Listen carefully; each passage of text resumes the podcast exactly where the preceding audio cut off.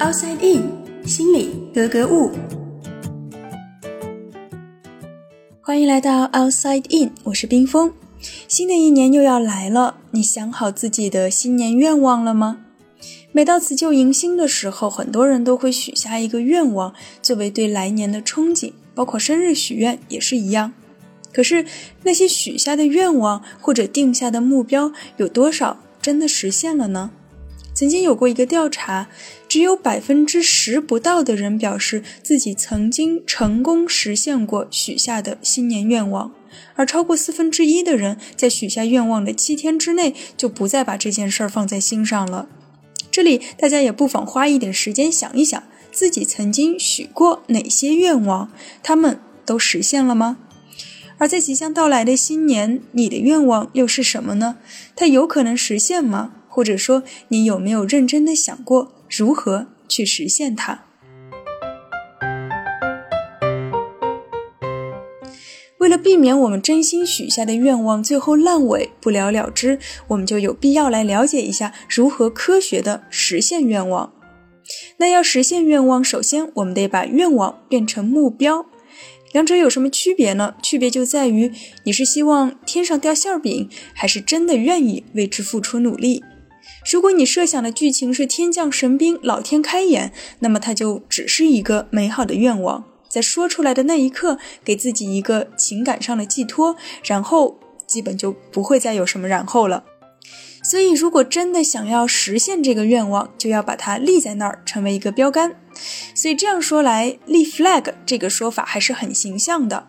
那这个标杆就是我们前进的方向，也就是我们要实现的目标。当然，很多人会说，我有目标，我也努力了，可总是坚持不到最后，中途就放弃了，这是为什么呢？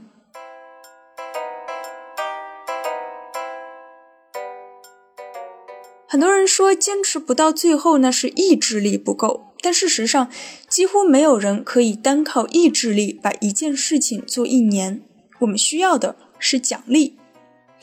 具体来说，就是我们要把一个大目标分割成好几个小目标，然后每完成一个小目标，就要给自己小小的奖励，这样才会一直有动力。这个过程其实就像爬山。如果你只盯着山顶那一个点，你很快就会觉得好累呀，好无聊，好想放弃。可是，如果你把整个爬山的过程分成好几个小任务，比如说，我先爬到前面山坡上的那个小亭子，到那里面去吹吹风，然后呢，再去半山腰的观景台，在那里可以拍拍照，再往上有一个小卖部，一会儿去买根冰棍。那边还有一个纪念碑，过去可以看一眼，纪念的到底是什么？这样一来，你会发现不知不觉间我们就到了山顶，而且一路上玩得很开心。其实打游戏也是一个道理，游戏我们要一关一关的过，难度系数也会一点一点的增加。每一关结束之后，系统都会给你一些奖励，比如说金币啊什么的。如果我把十几关游戏合并到一起，中间也没有间隔，没有奖励，没有惩罚，那我估计可能也没有那么多人会打游戏上瘾了。所以，分级奖励机制对于我们完成一个长远目标是非常有帮助的。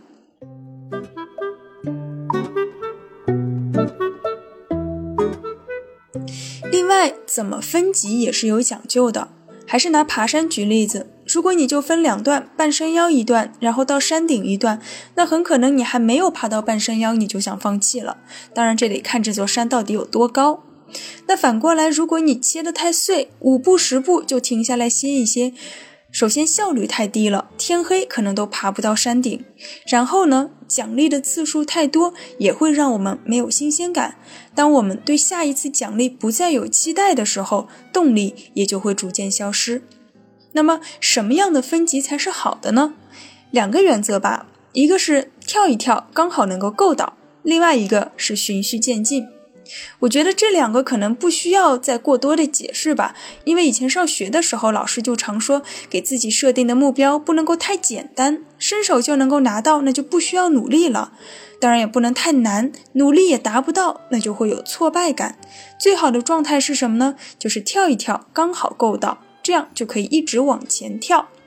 而循序渐进，就是说每次对于跳的要求，我们可以比上一次稍微高一点，这样就会不断的有新的挑战，类似于游戏的难度系数会一点一点的加大。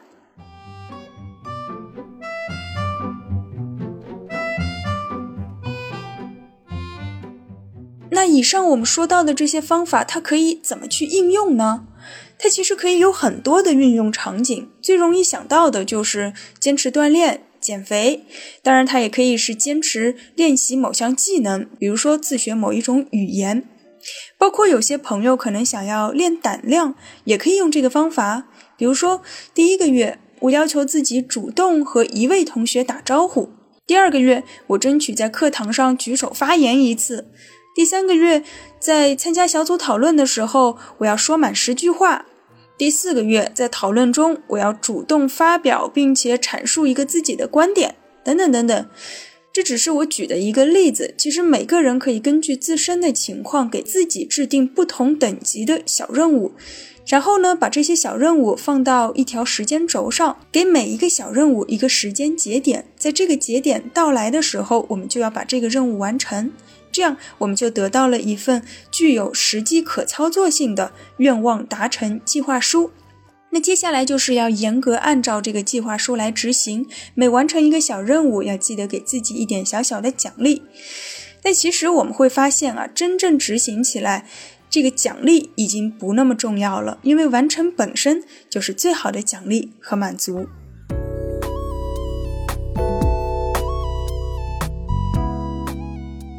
那最后呢，我还想花一点时间来讲一讲前期的工作，也就是制定目标。我们说要实现一个目标，方法很重要，但是目标本身也很重要。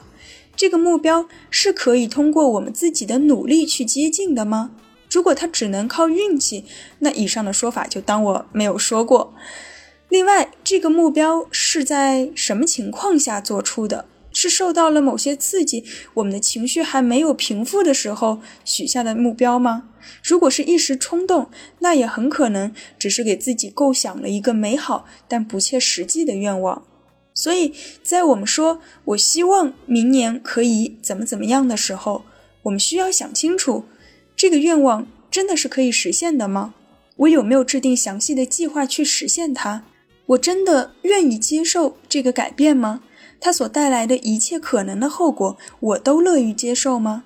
以及我所说的这个愿望，是否就是我真正想要的？还是说我想要 A，是因为 A 可以带来 B，所以我真正想要的其实是 B？如果是这样的话，那么得到 A 是否真的意味着得到 B 呢？当然，你也可以不必想那么多，仅仅把新年许愿当做是一项娱乐活动。或者把它当做是对来年的一种美好的祝愿和憧憬。总之，开心就好。最后的最后，祝大家新年快乐！所有的愿望，不管是靠实力还是靠运气，都可以成为现实。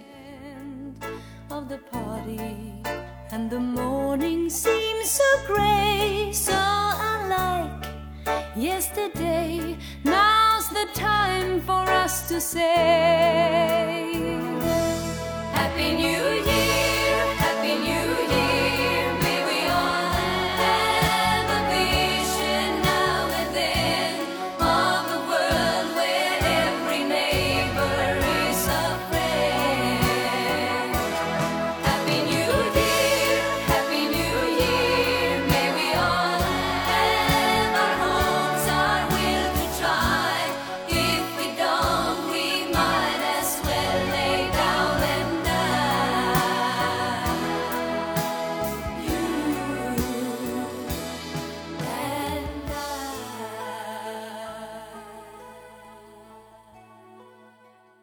走大脑理解内心 outside in